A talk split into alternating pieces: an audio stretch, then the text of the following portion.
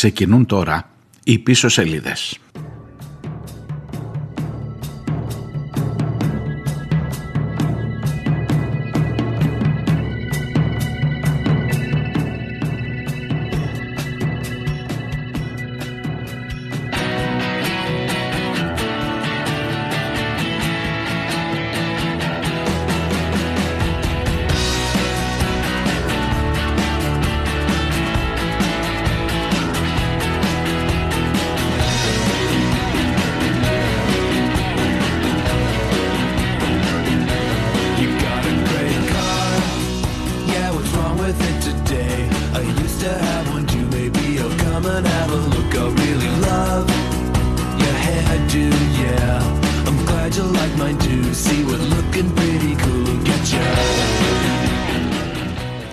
Καλώς τους, καλώς ήρθατε.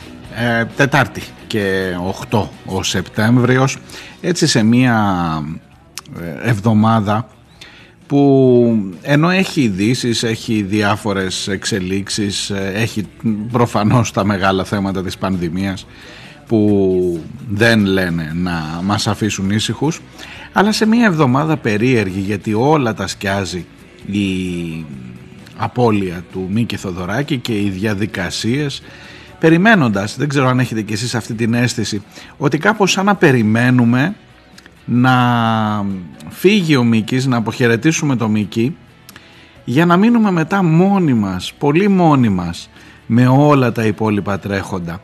Έτσι λίγο σαν να μας προσφέρει ο ίδιος ένα, ένα διάλειμμα, μια ανάπαυλα από όλο αυτό γιατί μοιραία είναι στραμμένα τα βλέμματα στο παρεκκλήσι της Μητρόπολης. Θα είναι από αύριο τα ξημερώματα στα Χανιά και από εκεί και μετά μόνοι ξανά πίσω στα ίδια με τον κορονοϊό. Δεν ξέρω αν σας έχει συμβεί ποτέ αυτή η θλίψη αν την έχετε νιώσει ποτέ αυτή τη, τη θλίψη, τη μοναξιά μετά από μια κηδεία δικού σας ανθρώπου που μετά νιώθεις λίγο εκεί νιώθεις. Μόλις τελειώνει η κηδεία μόλις τελειώνουν όλα αυτά ε, τα διαδικαστικά. Εκεί ακριβώς τη νιώθεις τη μοναξιά.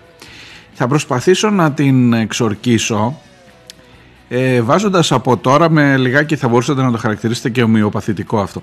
Να, να βάλεις από τώρα τα θέματα όχι της εξοδίου ακολουθίας και της διαδικασίας του Μίκη. Θα τα δούμε αυτά αύριο. Ε, θα τον αποχαιρετήσουμε επιτέλους όπως του πρέπει.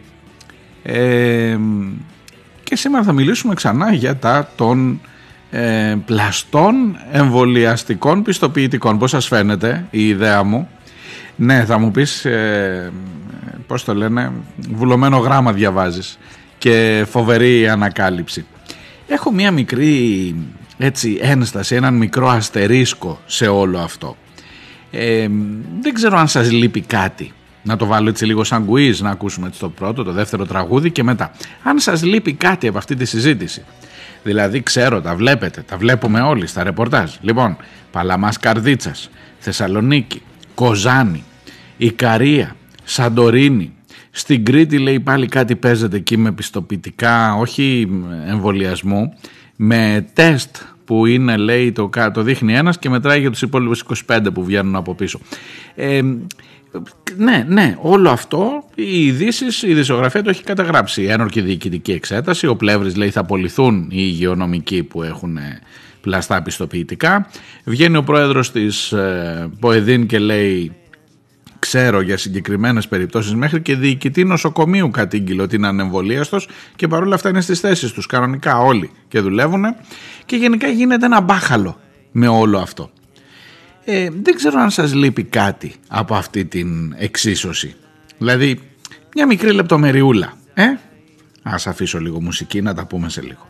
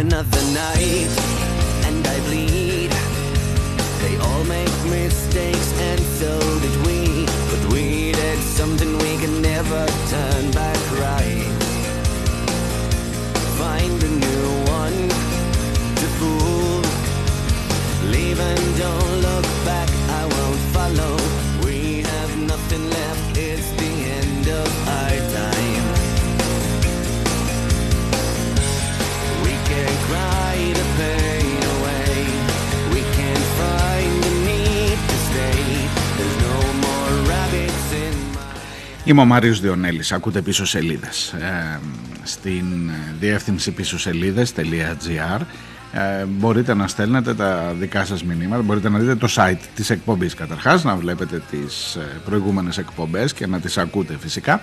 Και με τους τρόπους επικοινωνίας που θα βρείτε εκεί μπορείτε να στέλνετε τα δικά σας ε, μηνύματα, τις δικές σας παρατηρήσεις.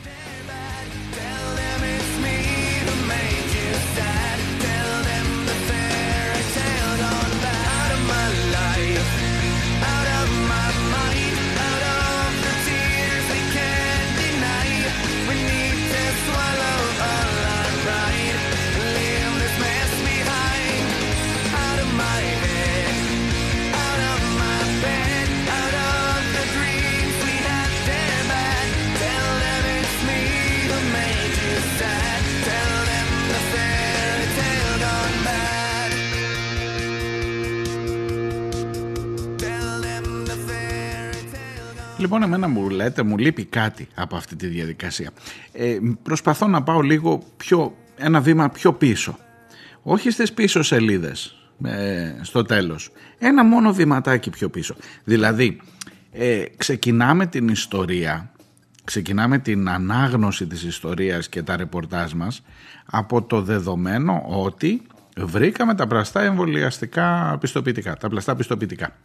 Βρήκαμε και ποιος είναι ο, ποια είναι η, γυναίκα που έχει κάνει όλη αυτή τη διαδικασία τουλάχιστον σε ό,τι αφορά τον Παλαμά, Καρδίτσας.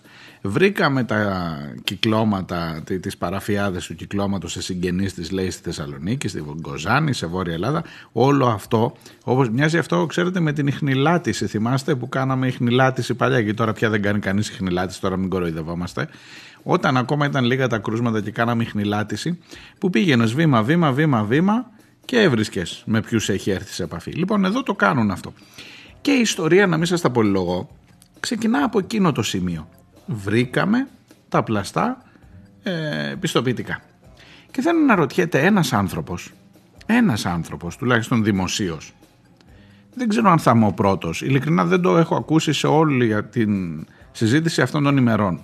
Δεν το έχω ακούσει, μπορεί να μην έχω δει και τόσο πολύ τηλεόραση. Η αλήθεια είναι ότι αποφεύγω. Ε, αλλά ούτε και στο ίντερνετ δεν βλέπω να, να... Ποια είναι η ερώτηση. Γιατί μπορεί κάποιος να βγάλει πλαστό πιστοποιητικό; Γιατί έχει τρύπα το σύστημα; Και γιατί ενώ έχουμε φτάσει στο, τι να πω ρε παιδί μου, έχουμε και τα GovGR και τα e-Gov και τα ψιψιψιψι και το τσοπτσόκια, θυμάστε που έλεγες σε εκείνη τη διαφήμιση και τον Πιερακάκη, ο Πιερακάκης που είναι τώρα; Δηλαδή, μισό λεπτάκι. Δεν έχουμε εμβόλιο Gov, δεν δηλώνουν εκεί, δεν έχει εφαρμογή μέσα που δηλώνουν όταν σου κάνουν το εμβόλιο, που σου λέει δηλαδή κανονικά. Εδώ ξέρουν τι χρώμα βρακή φοράμε που λέει, συγγνώμη τώρα. Κανονικά θα έπρεπε να ξέρεις ότι ο Μάριος ο Διονέλης έχει εμβολιαστεί εκεί, ναι το ξέρουμε, έχει εμβολιαστεί τότε, ναι. Ε, υπάρχει ένας άνθρωπος που είναι χρεωμένος με τον εμβολιασμό, δηλαδή εγώ δεν την ξέρω την νοσοκόμα που μου κάνει το εμβόλιο, αλλά το σύστημα δεν πρέπει να ξέρει ότι η νοσοκόμα κυρία Μαρία Τάδε μου έκανε εμένα το εμβόλιο. Λογικά θα έπρεπε. Να μην σας πω το πας παρακάτω, ότι στις παρτίδες των εμβολίων από τόσο μέχρι τόσο έγιναν την τάδε μέρα και ο Διονέλης μαζί με άλλους πέντε γιατί κάθε φιαλίδιο έχει πέντε πήραν από το τάδε μπουκαλάκι που έχει ένα συριακό αριθμό. Λέω εγώ τώρα, λέω. Όχι. Πώς γίνεται λοιπόν να το κάνεις όλο αυτό, να το, να το, να το παρακάμψεις το, τη διαδικασία όλη αυτή και να στήσεις ένα ολόκληρο κύκλωμα με πλαστούς εμβολιασμούς; Και ποιος ξέρει ακόμα πόσοι είναι; Και καλά αυτά τα βρήκαμε. Πόσα είναι αυτά που δεν έχουμε βρει; Θα μου πεις με αν και αυτό δεν κάνεις ε, ούτε δημοσιογραφία κάνεις με το αν. Ε, πάντως νομίζω ότι σε όλη αυτή τη διαδικασία υποτίθεται ότι υπήρχε μια ασφάλεια. Υποτίθεται ότι υπήρχε, τι να σας πω, πηγαίνω λίγο πιο πίσω ακόμα, στο Δεκέμβρη του 20, επειδή την έζησα τη διαδικασία, στο Ηράκλειο της Κρήτης με τον κύριο Χαρδαλιά. Παιδιά, αν βλέπατε τι στρατός, τι αστυνομία, τι αυτό. Θυμάστε τότε που φοβόμασταν ότι θα μας τα κλέψουν τα εμβόλια και θα πάνε να τα κάνουν όλοι και τελικά δεν τους παρακαλάμε να έρθουν να κάνουν εμβόλιο. Λοιπόν, τότε φοβόμασταν ότι θα τα κλέψουν και πηγαίναμε στις αποθήκες εκεί των ε, φαρμακευτικών ε, συνεταιρισμών και να από εδώ και να γύρω γύρω και να η πύλη και να το κάγκελο και να ότι από εδώ είναι ασφαλές και να από εκεί υπάρχει κάμερα και να η φύλαξη και να το σχέδιο της ε, πυροσβεστικής και να το σχέδιο της αστυνομίας και να ο εκπρόσωπος και του στρατού για να μας προστατεύσει τα εμβόλια. Εν πάση περιπτώσει θέλω να πω ότι υποτίθεται ότι σε αυτή τη διαδικασία είχαμε βάλει όλα τα δυνατά μας ως κράτος για να μην πάει τίποτα στραβά ειδικά τέτοιου είδους ε, απάτες και τώρα μας βγαίνει μία υπάλληλος, μία υπάλληλος, η οποία κατάφερε να εμβολιάσει, ξέρω εγώ, 33 λέει έχουν βρει μέχρι τώρα, ψευδός να εμβολιάσει εννοώ, αλλά εδώ περισσεύουν λέει από τους 6.000 που είναι οι κάτοικοι του Παλαμά μέχρι τους 40.000 που έχουν κάνει στον Παλαμά, περισσεύουν 33.000, όχι 33. Και ποιος ξέρει τι άλλο έχουμε να δούμε. Και ρωτώ εγώ ξανά, κύριε Πιερακάκη, Πού είναι το super duper σύστημα και οι βάσεις δεδομένων και, τα, και οι, οι πληροφορικές ε, δυνατότητες του συστήματος και τι, τι, τι πρέπει να περιμένω άμα είναι τόσο εύκολο να την κάνεις την κομπίνα αυτή.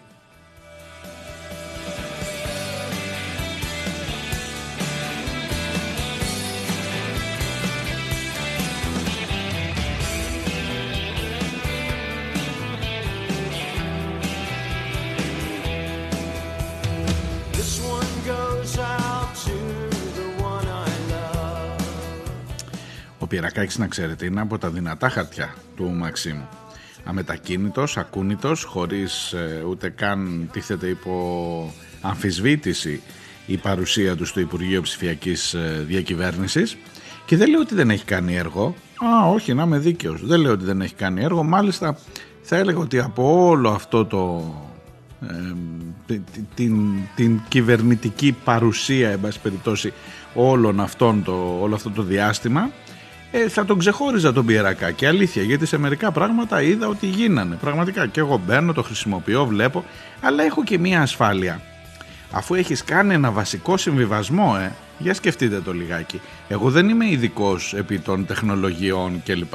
Ούτε πάω να κάνω τον έξυπνο και να πω να το ρε παιδιά, εκεί υπήρχε το bug και πώς δεν το βρήκανε οι προγραμματιστές σας, ελάτε να σας το βρω εγώ. Δεν μιλώ με αυτούς τους όρους, δεν ξέρω. Ειλικρινά δεν ξέρω. Αλλά ως πολίτης έχω κάνει μερικές υπαναχωρήσεις. Το θυμάστε;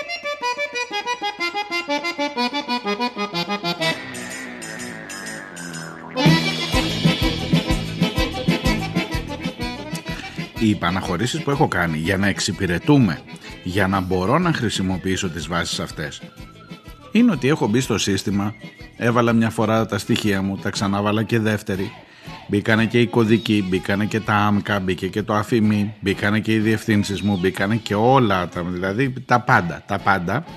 Και από ένα σημείο και μετά έβαλα και το κινητό μου και σου έρχεται λέει είναι στο Εθνικό Μητρό Επικοινωνιών, μπαίνεις και σε τέτοιο πια.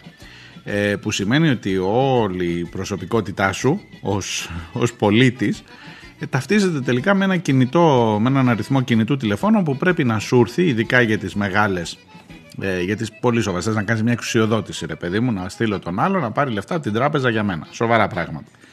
Ε, μπορείς να το κάνεις μέσω ίντερνετ αρκεί να έχεις κατοχυρώσει ένα τηλέφωνο σου κινητό που να λέει ότι σε αυτό το τηλέφωνο θα σου στείλει το, το σύστημα ένα μηνυματάκι που θα λέει ο κωδικός είναι αυτός. Αυτό τον κωδικό χρησιμοποιήστε τον όταν θα πάει ο άλλος. Και ωραία πράγματα. Όχι δεν, δεν διαφωνώ καθόλου. Αλλά σας λέω έχω κάνει πολλές υποχωρήσεις. Έχουμε κάνει ως πολίτες πολλές υποχωρήσεις σε ό,τι αφορά την ιδιωτικότητά μας ακριβώς για αυτό το λόγο. Πρώτον για να εξυπηρετούμαστε και δεύτερον για να μην μπορεί να εξαπατηθούμε. Και τώρα σου λέω ότι μια υπάλληλος στον Παλαμά Καρδίτσας είχε εμβολιάσει, ξέρω εγώ, 33. Ας μείνω στους 33 και όχι στους 33.000 γιατί είναι και μεγάλο το, το, η μεγάλη απόσταση όπως καταλαβαίνετε. Αλλά έστω τους 33 που σε κοροϊδεύουν τώρα μέσα στα μούτρα σου λένε να ρε κοροϊδό εσύ παρόλο που φοβόσουν να πήγες και εμβολιάστηκες, εγώ την έκανα γυριστή από κάτω γιατί είχα την κοπελιά μέσα που μου έκανε την αυτή. Ο Πυρακάκης τι κάνει, εγώ θέλω να ρωτήσω γι' αυτό. Δηλαδή θεωρώ, το είπα, το ξανάπα, το ξαναλέω, σας κουράζω τώρα. Είναι ειλικρινή απορία και θυμώνω περισσότερο που δεν διατυπώνεται η απορία αυτή στο δημόσιο λόγο. Δηλαδή, εμένα μου λείπει από τη συζήτησή μας. Ακόμα και τον ακούσω, ναι ρε παιδιά, εκεί υπήρχε ένα πρόβλημα, ε, θα το φτιάξουμε και θα γίνει καλύτερα και θα υπάρχει μια δεύτερη και τρίτη και τέταρτη βαθμίδα ε, πιστοποίησης αυτού που κάνει τα εμβόλια, ότι όντως τα έχει κάνει για να το πιστοποιήσει με αυτόν τον τρόπο και να το διασταυρώσει και μαμού και λοιπά. Δεν ξέρω τι στο καλό θα κάνει. Αλλά το ότι μπορεί να το κάνει και ότι αυτή τη στιγμή συζητά όλη η Ελλάδα για την κυρία που κατάφερε να ξεγελάσει το σύστημα και για τους άλλους στην Ικαρία και για τους άλλους στην Καρδίτσα και για το νοσοκομείο Τάδε και για το νοσοκομείο Δίνα που φαίνεται να έχουν ε, ε, εξαπλωθεί σαν τις, ε, χειρότερα από τον κορονοϊό τα πλαστά, εμβολια, τα πλαστά πιστοποιητικά ε, είναι λίγο ντροπή, πώς να σας το πω, ξέρω εγώ, ειδικά για μια προηγμένη χώρα, ε, να πω και άλλα τέτοια, που ανήκει στη Δύση, ε, μέλος της ΟΝΕ, που έχει κατακτήσει το, πώς το λένε, γεφυρώνει το ψηφιακό χάσμα, που είναι 2021 που να πάρει ευχή και 200 χρόνια από την Επανάσταση. Βάλτε τα όλα αυτά μαζί να δείτε ότι είναι λίγο ρεζίλι, είναι λίγο ντροπή.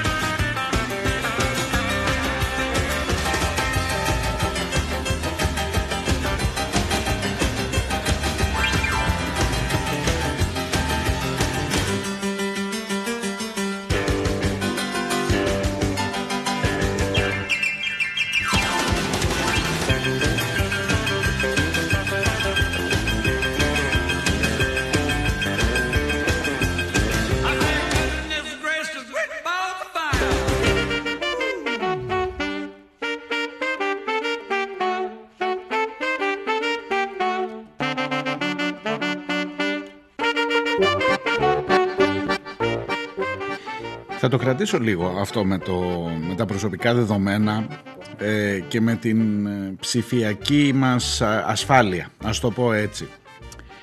Είμαι από τους ανθρώπους που γενικώς δεν ξέρω για κάποιο λόγο δεν το φοβάμαι. Ή αν, αν νομίζεις έστω καμιά φορά δεν ξέρεις τι γίνεται εδώ λέει είχαν ολόκληρα συστήματα να παρακολουθούν τις συνδιαλέξεις ε, δημοσιογράφων σε όλο τον κόσμο Θυμάστε κάτι συστηματάκια αυτά από το Ισραήλ που για τους ε, ε, θεωρούμενους ως επικίνδυνους μπορούσαν να ακούνε τα πάντα.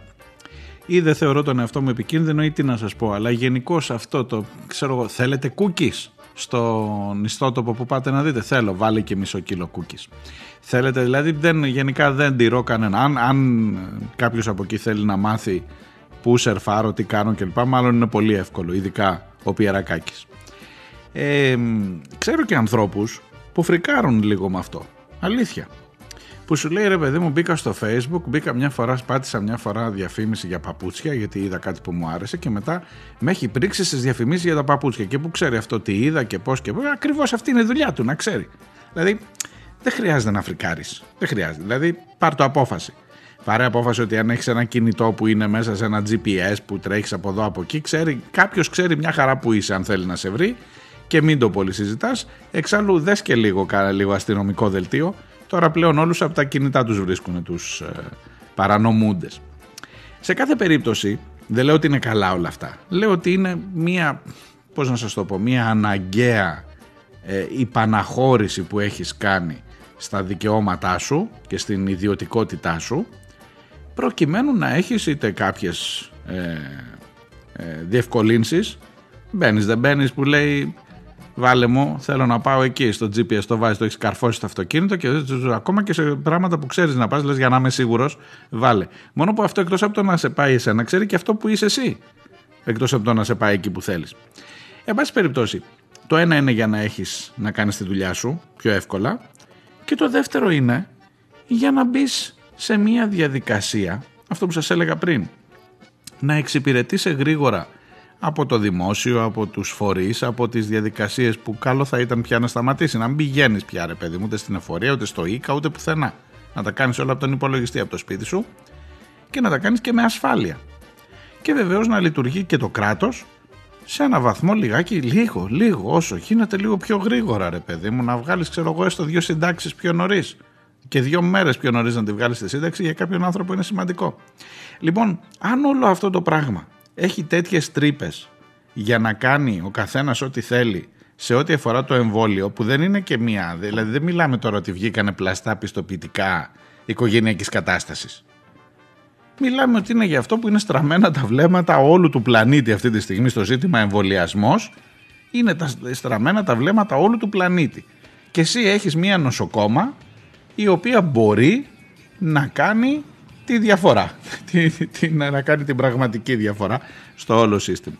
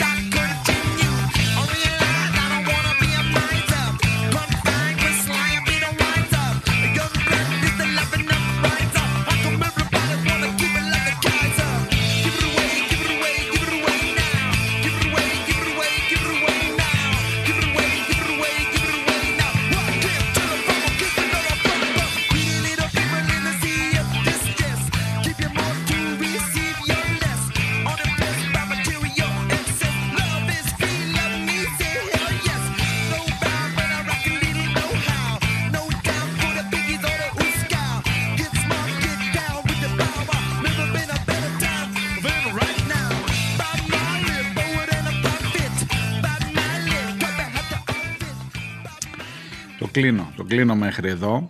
Ε, ο νέος υπουργός Υγείας, ο Θανάσης Πλεύρης, ναι αυτός είναι ο νέος υπουργός Υγείας.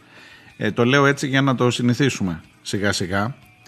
Ε, είπε ότι θα έχουμε μέχρι και απολύσεις ε, σε ό,τι αφορά τα πλαστά εμβολιαστικά, διότι μιλάμε για απάτη, τα πλαστά πιστοποιητικά εμβολιασμού, διότι μιλάμε για απάτη, διότι μιλάμε για ε, αδικία προφανώς εις βάρος των άλλων που πήγαν και εμβολιάστηκαν κανονικά και ότι αυτοί θα πάνε οριστικά στο σπίτι τους και αμετάκλητα. Τι να σας πω, να πάνε, να πω όχι, άσε να μην αποφασίσω εγώ με λέτε πάλι κακό, αλλά ναι, γενικά δεν, δεν, δεν μπορώ να φανταστώ ας πούμε ότι σε αυτή την λογική θα υπάρχει ένα, μια υπερασπιστική γραμμή. Φοβόμουν αλλά δεν ήθελα να χάσω τη δουλειά μου και έκανα απάτη με το αυτό και τελικά δεν. Ναι, ακόμα και αν είναι σεβαστό αυτό, ο άλλος που δεν την έκανε δίπλα, ε, τέλος πάντων, μην πω εγώ σε αυτή τη διαδικασία. Άσε τι θα κάνει ο Πλεύρης να δούμε αν θα τους απολύσει ή όχι. Κάτσε να τους βρούμε καταρχάς για να δούμε αν θα τους απολύσουμε. Σε ό,τι αφορά ωστόσο τις ε, ειδήσεις, σας είπα, ΕΔΕ στην Καρδίτσα, ένορκη διοικητική εξέταση, κατέληξε μάλιστα, λέει, έβγαλε και το πρώτο πόρισμα για τα 33 άτομα που σας έλεγα.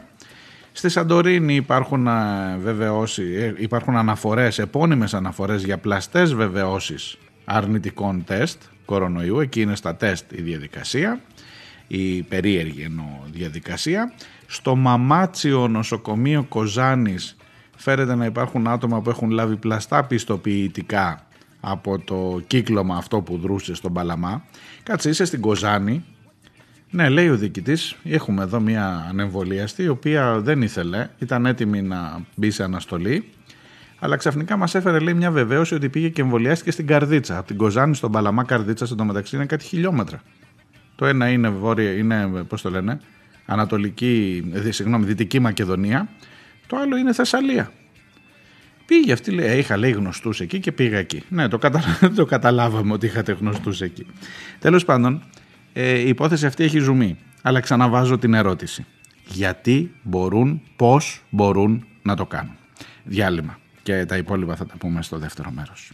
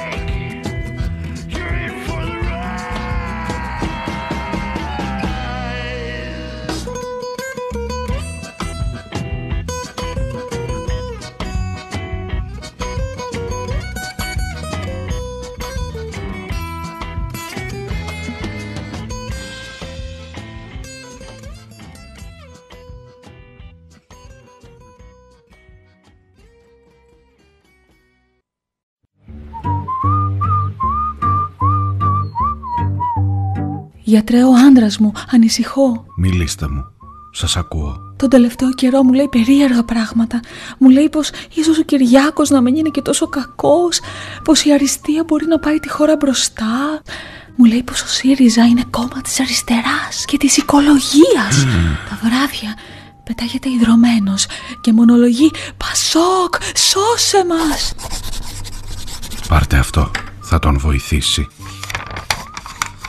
πίσω σελίδες. Μία ώρα κάθε μέρα. Δευτέρα με Παρασκευή. Όλα θα πάνε καλά. I see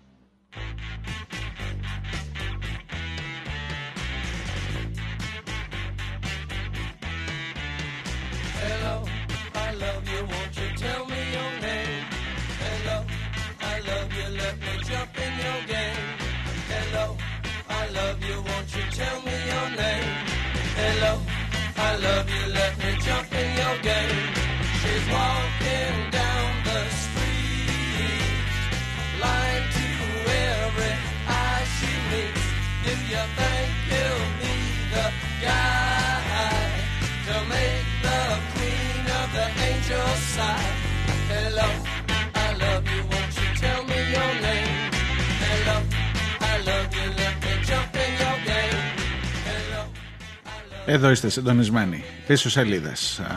Τετάρτη και 8 ο Σεπτέμβριος Μάριος Διονέλης στο μικρόφωνο πίσω σελίδες.gr το site της εκπομπής.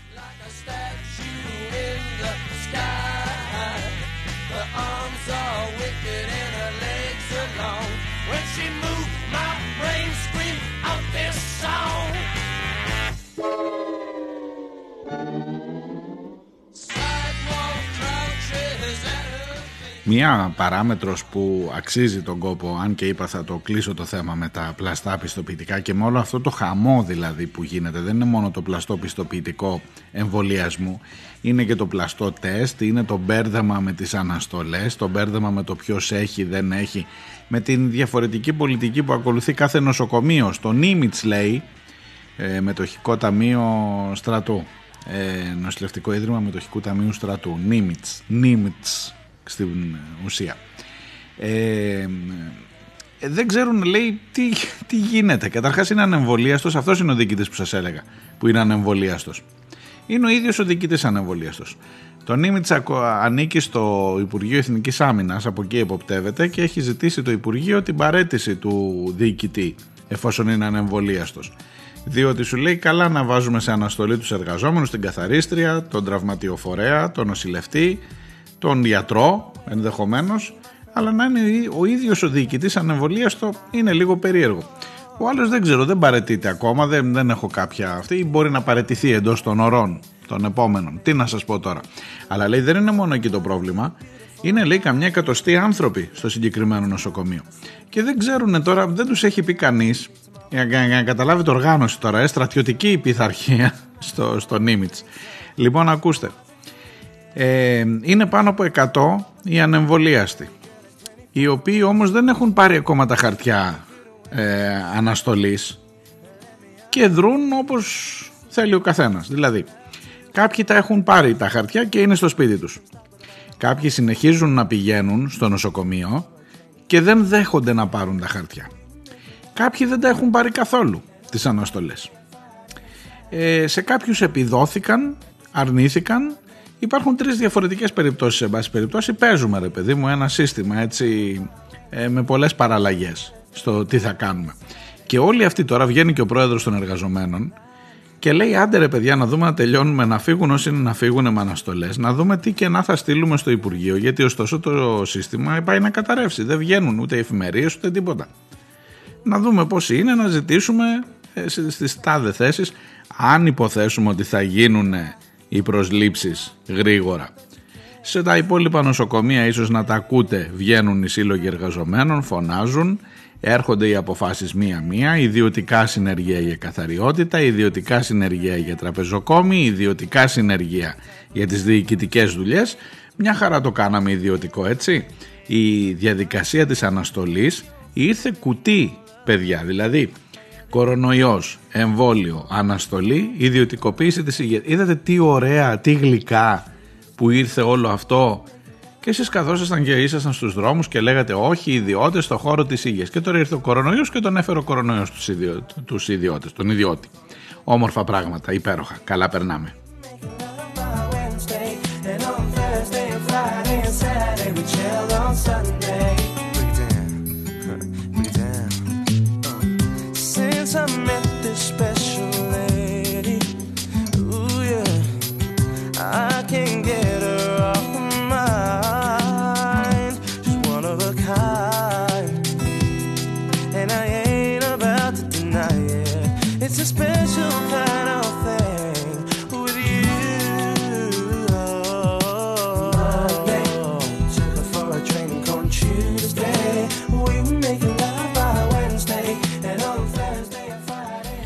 Έχω ξεχαστεί από την αρχή της εκπομπής, κανονικά από την αρχή της εβδομάδας, αλλά σώψετε ο, ο Μίκης.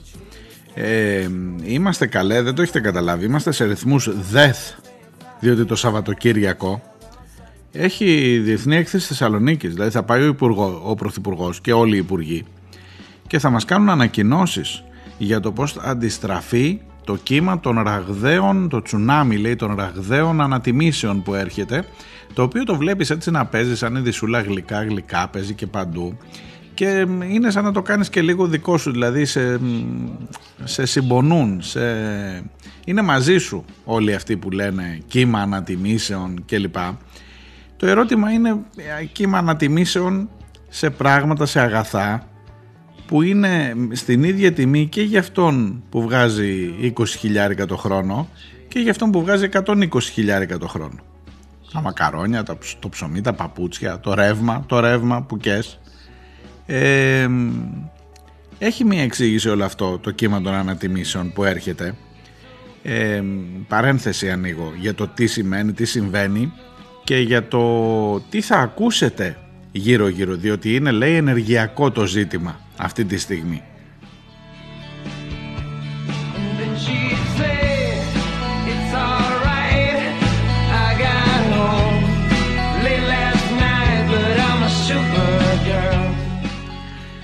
Η ενεργειακή κολοσσή λέει έτσι για να σας το περιγράψω απλά. Κλείνουν τώρα τα συμβόλαιά τους σε κάτι τιμές που φτάνουν στο Θεό στο διάστημα. Ε, γιατί τώρα ξαφνικά, γιατί ξαφνικά ξαναξεκινάει η οικονομία σε όλο τον πλανήτη μετά τον κορονοϊό.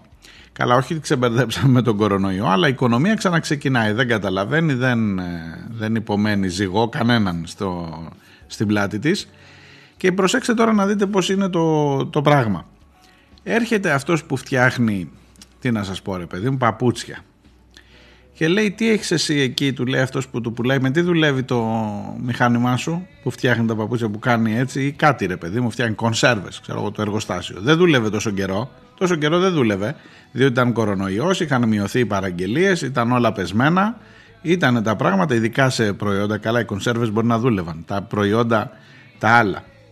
Ε, με τι δουλεύει, με πετρέλαιο, με φυσικό αέριο. Ωραία. Πόσο κάνει; 20 δραχμές, σου λέω εγώ. Το, το κιλό έτσι το βάζουμε, το, το βαρέλι. Μα ρε κουμπάρε του λέει ο άλλος, πέρυσι που δουλεύαμε, πριν κλείσουμε, είχε 10. Τώρα γιατί έχει 10. Γιατί έτσι γουστάρω του λέει ο άλλος. Γιατί πρέπει να βγάλω τα σπασμένα. Και πάνω στο 10 που παραπάνω που σου βάζω εγώ, θα βάλεις και εσύ λίγο παραπάνω γιατί πρέπει να βγάλεις και εσύ τα σπασμένα και θα βάλει και ο χονδρέμπορος λίγο παραπάνω, γιατί και αυτός έχει σπασμένα που δεν του έδινε εμπόρευμα. Και θα βάλει και το λιανική πώληση στο μαγαζί τελικά και καταλαβαίνετε πού θα πάει η τιμή. Αλλά όλο ξεκινάει από τον τύπο που έχει το πετρέλαιο και το φυσικό αέριο και του λέει εγώ τόσο τώρα από εδώ και πέρα για να βγάλω τα σπασμένα μου γουστάρω τόσο διπλάσια η τιμή και άμα σ' αρέσει, άμα δεν σ' αρέσει πήγαινε να βρεις αλλού και κάπως έτσι περιγράφεται ο λόγος λένε τώρα οι υπουργοί μας εδώ ότι αυτό θα είναι παροδικό και ότι σιγά σιγά με τον ανταγωνισμό, με το αόρατο χέρι της οικονομίας που πάντα φροντίζει για σας θα έρθει το αόρατο χέρι και θα πιάσει εκεί που πρέπει και θα το φέρει στα ίσια του. Ωστόσο ποιος θα την πληρώσει μέχρι να έρθει στα ίσια του; Ε, δεν καταλαβαίνετε τώρα κι εσείς. Ε, ε, δεν έχετε μάθει τις προηγούμενες φορές ποιος θα, τις ποιος θα το πληρώσει.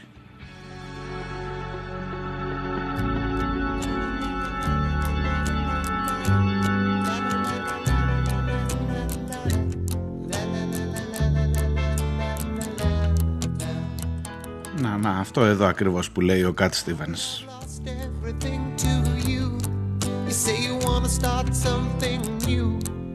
And it's breaking my heart you're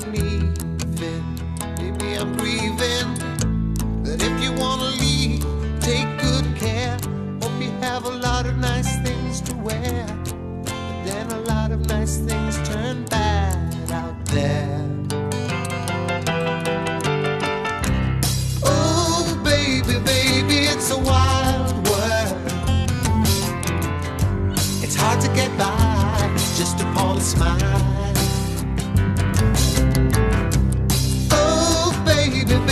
things to wear.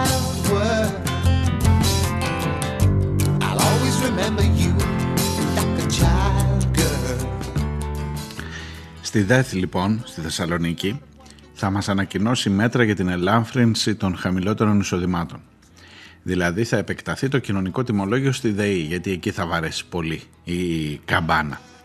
Και με αυτόν τον τρόπο θα είσαι ευχαριστημένος ότι εντάξει ρε παιδί μου αντί να πληρώσεις τελικά 20 πάνω θα πληρώσεις 17 και θα λες και ευχαριστώ στο Μητσοτάκι που φρόντισε. Αν είσαι στους χαμηλόμισθους, στους πολύ χαμηλόμισθους. Αν είσαι κάπου εκεί στα μεσαία στρώματα που δεν σε παίρνει, που θα δεις τις ανακοινώσεις που θα λέει από τόσο, από 28.000 ξέρω εγώ και πάνω με δύο παιδιά, άντε πάει στα 30, λέω εγώ τώρα. Ένα, δεν ξέρω ποια θα είναι τα όρια. Αλλά αν είστε πάνω από εκεί και τυχαίνει να δουλεύεις ρε μπαγάσα και να έχεις δουλειά και να βγάζεις ένα εισόδημα, τότε σου λέει δεν χρειάζεσαι εσύ, εσύ θα πληρώσεις παραπάνω ρεύμα Μα με τα αυτά που έβγαζα τα φέρναμε αυτό. Τώρα σου λέει, α, εσύ πληρώσεις. Ο χαμηλό, χαμηλότατος θα πάρει το επίδομα. Καλά θα κάνει να το πάρει την ελάφρυνση. Αλλά η ελάφρυνση δεν είναι, είναι θα πρέπει να είναι για όλους ή όχι. Άμα είναι δηλαδή να το γλιτώσεις. Εν πάση περιπτώσει, ε, να μείνετε με την παρηγοριά ότι ο Άδωνης και ο Σταϊκούρας λένε ότι θα είναι παροδικό. Άντε λέει ξέρω εγώ μέχρι τα Χριστούγεννα, μέχρι αρχές του άλλου χρόνου. Κάτσε να δούμε τι ωραία Χριστούγεννα θα κάνουμε. Με τις αυξήσεις στα πάντα.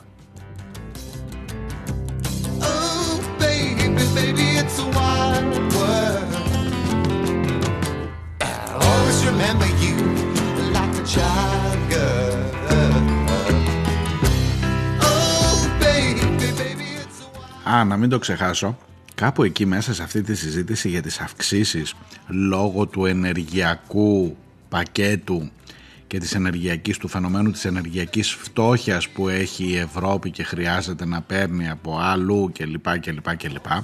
Έρχονται κάτι έξυπνοι, θα το ακούσετε ίσως, ή, ήδη κάτι πήρε το αυτί μου, μη σας πω ότι θα το πει και ο Μητσοτάκης στη ΔΕΘ, ε, και θα βάλουν το θέμα το ενεργειακό παιδιά.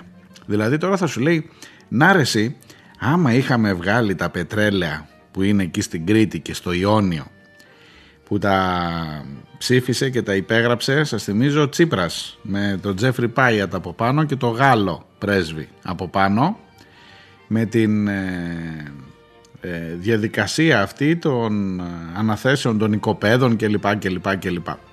Ορίστε θα σου λένε τώρα. Α, είδες που φώναζες, οικολόγια μου, άμα είχαμε βγάλει τα δικά μας πετρέλαια και τα δικά μας φυσικά αέρια δεν θα τους είχαμε ανάγκη όλους αυτούς τους κερατάδες και θα ήμασταν άρχοντες σε ήχηδες.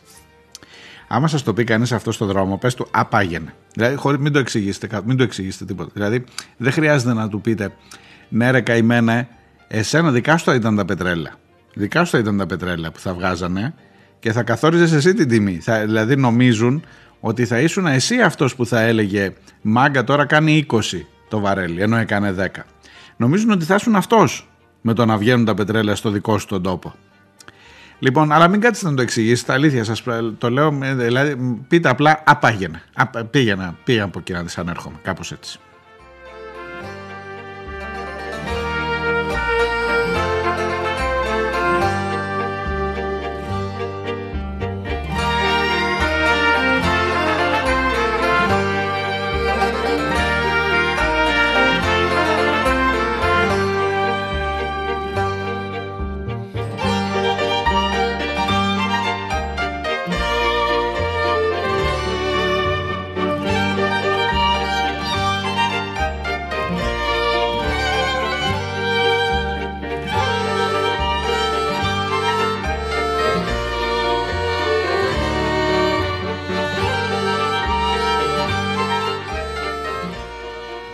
Και βεβαίως θέμα σχολεία. Δηλαδή, προσέξτε να δείτε τώρα, είναι το πρόγραμμα, είναι πλούσιο. Σας λέω θα έχουμε πολύ μοναξιά μόλις θα αποχαιρετήσουμε το Μίκη. Γι' αυτό διάλεξα σήμερα να μην αναφερθώ εκεί, σε αυτό το θέμα που πονάει, που πληγώνει ε, και να πάμε στα δικά μας για να κρατάμε τη σειρά γιατί θα είναι τεράστια η μοναξιά μετά την Παρασκευή. Ε, το Σαββατοκύριακο θα έχεις ΔΕΘ και την Δευτέρα θα έχεις άνοιγμα σχολείων. Και προσέξτε τώρα, άνοιγμα σχολείων με ποιους όρους.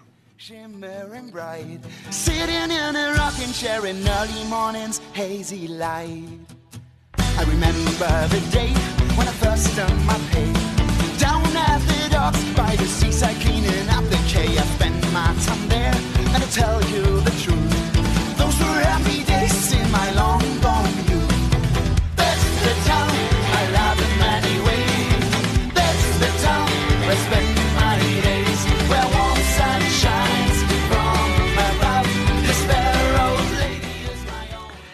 Εδώ το μαγικό νούμερο, παιδιά, είναι το 50 συν 1. Σαν να βγάζουμε κυβέρνηση. Ποιος, ποιος φωστήρας θα σκέφτεται αυτά, ρωτώ εδώ και μέρες και έχω και ένα παράπονο. Δεν βλέπω και τους συνδικαλιστές, τους εκπαιδευτικούς. Πού είναι ρε παιδιά, δηλαδή έχουν παραταχθεί όλα τα όπλα, μην τυχόν και πει η κυβέρνηση υποχρεωτικός εμβολιασμός στους εκπαιδευτικούς. Εκεί θα γίνει, παιδιά, πόλεμος. Και ενδεχομένως δικαίως. Εντάξει, δεν θέλω, ας μην μπούμε τώρα σε αυτή την κουβέντα. Την κάναμε για τους υγειονομικούς και την κάναμε πολύ. Αλλά δεν βλέπω την ώρα που βγαίνει ο άλλος σου ανακοινώνει ότι κοίτα να δεις, ένα τμήμα θα κλείνει μόνο εάν υπάρχουν 50% συν 1 είναι πλειοψηφία δηλαδή, έχει την αυτοδυναμία ο κορονοϊός μέσα στο τμήμα. Είναι, είναι λίγο γελίο. Συγγνώμη που γελάνω, είναι πάρα πολύ σοβαρό ζήτημα. Είναι λίγο γελίο. Με το 50 συν 1 λοιπόν μέσα στο τμήμα, στην τάξη έχει αυτοδυναμία ο κορονοϊός, οπότε βγάζει κυβέρνηση. Και σου λέει, έχεις 20, πόσο, ελάτε να πούμε, ένα 24, ξέρω εγώ, 24. Θα να πούμε 20, 20, πάλι με το, όπως λέγαμε με το βαρελί, 20 και 10. 20. Έχεις 20 παιδιά μες στην τάξη, και σου λέει, Οπ, το πρώτο κόλλησε κορονοϊό, σπίτι. Γεια σας. Ωραία. Ε, το δεύτερο κόλλησε, δεν, τίποτα δεν είναι αυτό, απλά έχεις ένα κρούσμα το ότι ήρθε σε επαφή, ότι καθόταν δίπλα-δίπλα στο θρανίο, ότι το διάλειμμα ήταν ο ένας πάνω στον άλλο, ειδικά σε μικρά παιδιά, ότι τρώγανε μαζί, ότι παίζανε, ότι κινούνταν με μάσκες μεν, αλλά έχει κορονοϊό το ένα βρε παιδί μου και εσύ είσαι ο μπαμπάς ή η μαμά του διπλανού παιδιού. Ε, περιμένεις, περιμένεις εσύ. Συνεχίζει. Μετά κολλάει και το δικό σου αφού ήταν διπλανό. Δύο. Πάμε παρακάτω. Το επόμενο θρανείο, το πίσω. Τρία κόλλησε, δεν κόλλησε. Άμα δεν κόλλησε, λες εντάξει, δεν τρέχει τίποτα. 3, 4, 5 περιμένεις, 6, 7, 8, πόσα είπαμε, 20. Το 50 της 1 είναι το 11, το 50 συν 1 είναι το 11. Δηλαδή στα 20 παιδιά πρέπει να κολλήσουν τα 10 συν 1, 11 δηλαδή, για να κλείσει το τμήμα και να αρχίσεις τηλεκπαίδευση. Μέχρι τότε είναι σαν να μην τρέχει τίποτα. Δεν υπάρχει κανένας λόγος να ανησυχείτε. Γιατί ανησυχείτε, θα πεθάνουμε όλοι μια μέρα. Όχι, μισό λεπτό. Γιατί ανησυχείτε; Κάτσε ένα λεπτό να το συζητήσουμε λιγάκι σοβαρά. Καταρχάς είναι μία έμεση προτροπή αυτή στα μεγαλύτερα παιδιά, στα 12, από 12 και πάνω και στις οικογένειες προφανώς των μεγαλύτερων παιδιών ότι φιλαράκο μου άμα δεν θέλεις να μείνεις εκεί μέσα που υπάρχει το ένα κρούσμα, υπάρχει το δεύτερο κρούσμα, υπάρχει το τρίτο και εσύ είσαι ο ανεμβολίαστος το λέει και στον ίδιο τον έφηβο ή στον πατέρα, στη μάνα το παιδί σου είναι ανεμβολίαστο και βλέπεις ότι έρχεται Δηλαδή, αν είσαι τυχερός και δεν είναι το πρώτο, το δικό σου, μετά βλέπεις ότι έρχεται. Δύο, τρεις, περιμένεις μέχρι τον εντέκατο εσύ. Να κλείσει εντεκάδα, να κατεβάσουμε ομάδα, να παραταχθούμε στο γήπεδο. Ε, σου λέει εμβολιά σου. Ορίστε. Είναι ένα μέσο πίεσης, έστω και δια, της, ε, δια του φόβου ή δια της αμέλειας. Σας θυμίζω ότι πέρυσι κλείναμε τα τμήματα ε, μόλις εμφανιζόταν το πρώτο κρούσμα ή δεύτερο αν δεν κάνω λάθος.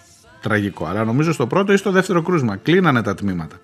Τώρα περιμένουμε να βγάλουμε αυτοδύναμη κυβέρνηση κορονοϊού 50 συν 1 και έρχεται η ερώτηση τώρα.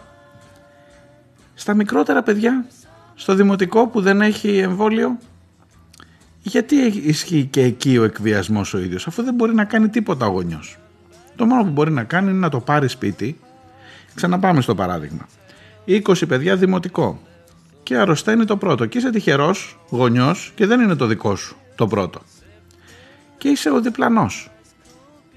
Ή είσαι, τι να πω ρε παιδί μου, στην ίδια τάξη γενικά. Μόλις μάθεις σε δημοτικό σχολείο ότι μέσα στο τμήμα υπάρχει ένα κρούσμα κορονοϊού, την άλλη μέρα πας το παιδί στο σχολείο. Πες μου εδώ που κοιτιόμαστε τώρα έτσι που τα λέμε. Το πας στο παιδί σχολείο την άλλη μέρα. Εγώ θα κάνω λέει self-test. Ρε τι self-test; Έχει μέσα στην τάξη, έχει κορονοϊό. Δεν λέω ότι θα πάθει τίποτα το παιδί. Προφανώς την περνάνε τα παιδιά πιο χαλαρά. Αλλά θα το φέρεις μέσα στο σπίτι, θα έχεις και ευπαθείς ομάδες, θα πάει και σε έναν παππού και σε, ένα γιαγιά, και σε μια γιαγιά που δεν θα που έχει κάνει την τρίτη δόση ακόμα. Και γενικά γιατί να μπλέξεις με όλο αυτό; Σε ξαναρωτώ. Μέσα στην τάξη των 20 παιδιών έρχεται όχι το 11ο, το πρώτο κρούσμα την επόμενη μέρα πά στο παιδί σχολείο.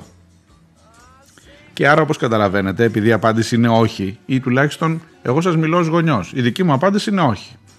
Άρα λοιπόν μετά καταλαβαίνεις ότι το τμήμα κλείνει επειδή δεν πάνε οι γονείς στα παιδιά στο σχολείο από το φόβο του ότι μέσα στο τμήμα υπάρχει τμήμα. Με, μες, άντε, μπέρδεψα, μέσα στο τμήμα υπάρχει κρούσμα. Και άρα, εφόσον εσείς είστε που δεν φέρνετε τα παιδιά σχολείο, Καλά, πες θα κάνουμε καμιά παπάντζα. Πάλι εδώ έκαναν ολόκληρη παπάντζα με τους εμβολιασμούς. Δεν θα κάνω μια παπάντζα να πάρω ότι το παιδί είναι αδιάθετο, να πάρω ένα χαρτί γιατρού για καμιά εβδομάδα, θα το πάρω. Αλλά το θέμα δεν είναι αυτό. Ούτε απουσία θα σου βάλει, εντάξει, δικαιολογημένες κλπ. Ε, δεν έχει υποχρέωση κανείς να σου κάνει τηλεκπαίδευση, ε. Που φέτος με το Webex είναι αλλιώς το σύστημα, πληρώνουμε, δεν είναι δώρο το Webex από την εταιρεία ΤΑΔΕ πληρώνει το κράτος και άρα καταλαβαίνετε ότι αρχίζει το πράγμα να μετράει και σε κόστος πια. Ωραίο το σύστημα. Μήπως δεν το έχω καταλάβει εγώ καλά; Και μέσα σε όλο αυτό εγώ θέλω να ρωτήσω πού είναι και η εκπαιδευτική δηλαδή δεν ξέρω δεν νιώθεις να κινδυνεύεις μέσα σε αυτό το πράγμα εγώ δεν βλέπω έτσι καμία μεγάλη κινητοποίηση κάτι ρε παιδί μου ίσως μήπως έχω χάσει κάτι μπορεί και να μην επειδή ασχοληθήκαμε πάρα πολύ όλοι σχεδόν μια εβδομάδα τώρα κλείνει με την υπόθεση με την απώλεια του Μίκη Θοδωράκη, ίσως κάποια πράγματα να έχουν πάει πιο πίσω ή ίσως να παρατάσουν τα όπλα τους οι εκπαιδευτικοί μην τυχόν έρθει η ώρα που θα τους πούν υποχρεωτικός εμβολιασμός και εκεί θα βγουν στα κάγκελα. Για το άλλο μέχρι εκεί, το 50 συν 1, την αυτοδυναμία του κορονοϊού, δεν ξέρω, δεν βλέπω. Ας μην πω ότι δεν τρέχει τίποτα. Δεν είδα εγώ αν τρέχει τίποτα. Τουλάχιστον προς το παρόν. Και εδώ είμαστε να το ξαναδούμε. Τετάρτη σήμερα, Πέμπτη, Παρασκευή, Μεσολαβή Σαββατοκυριακό, ΔΕΘ που σας έλεγα, τη Δευτέρα. Έχουμε μερικές μέρες ακόμα. Αλλά φαίνεται ότι τα πράγματα είναι προδιαγεγραμμένα. Για εκεί πάμε. Τι να σας πω. Τι να σας πω. Οι ερωτήσεις είναι καυτές όταν έχει να κάνει με το δικό σου το παιδί. Ξαναρωτώ. Μαθαίνεις για κρούσμα στο τμήμα. Το πας στο παιδί, ειδικά αν είναι μικρό, στο σχολείο.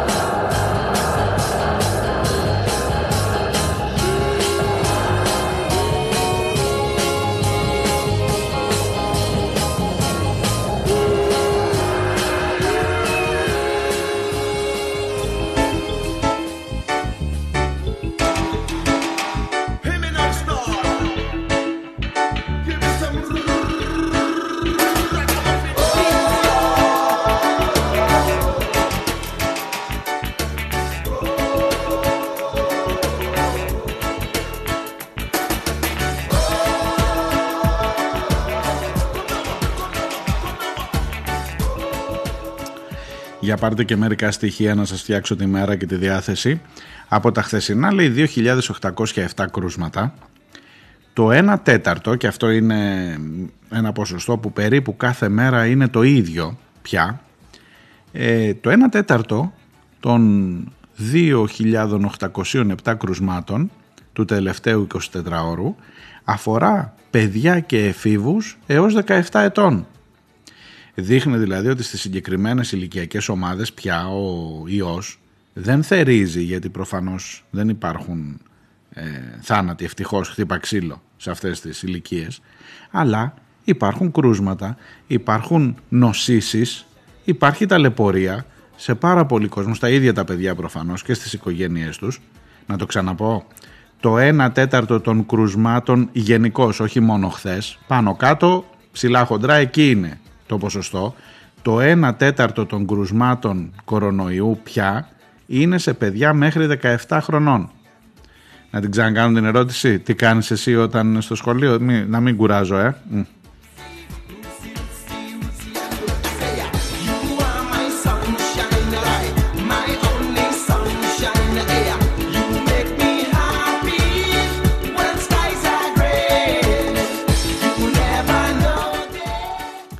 Θα σου δίνει όμως self-test. Θα δώσουν λέει 6 self-test για τις πρώτες 3 εβδομάδες σε κάθε μαθητή. Πάρε κόσμο self-test. Που το δηλώνεις μόνος σου. Που το κάνεις δεν το κάνεις το παιδί. Που εμπιστεύεσαι τον άλλον που είναι αρνητής του εμβολίου και όλου του αυτού και είναι δίπλα-δίπλα στο σχολείο.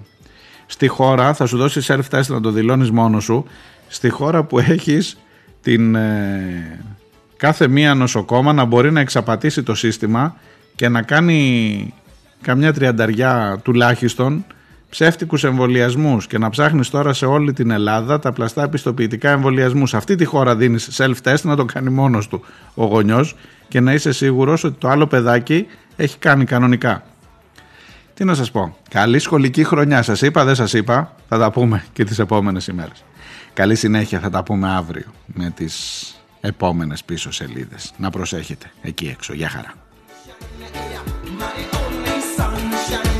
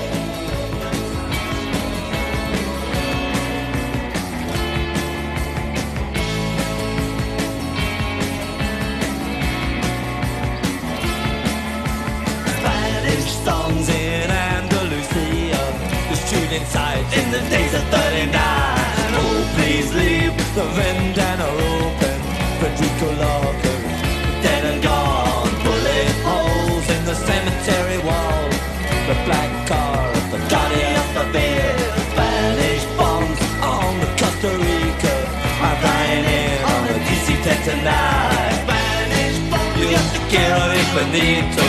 Yo te acuerdas, oh my God, I thought vanish. corazón. Yo te quiero infinito. Yo te acuerdas, oh my God, I thought Spanish weeks in my disco casino. The freedom fighters died up on the hill. They sang the red flag. They wore the black one after they died. It was Mockingbird Hill.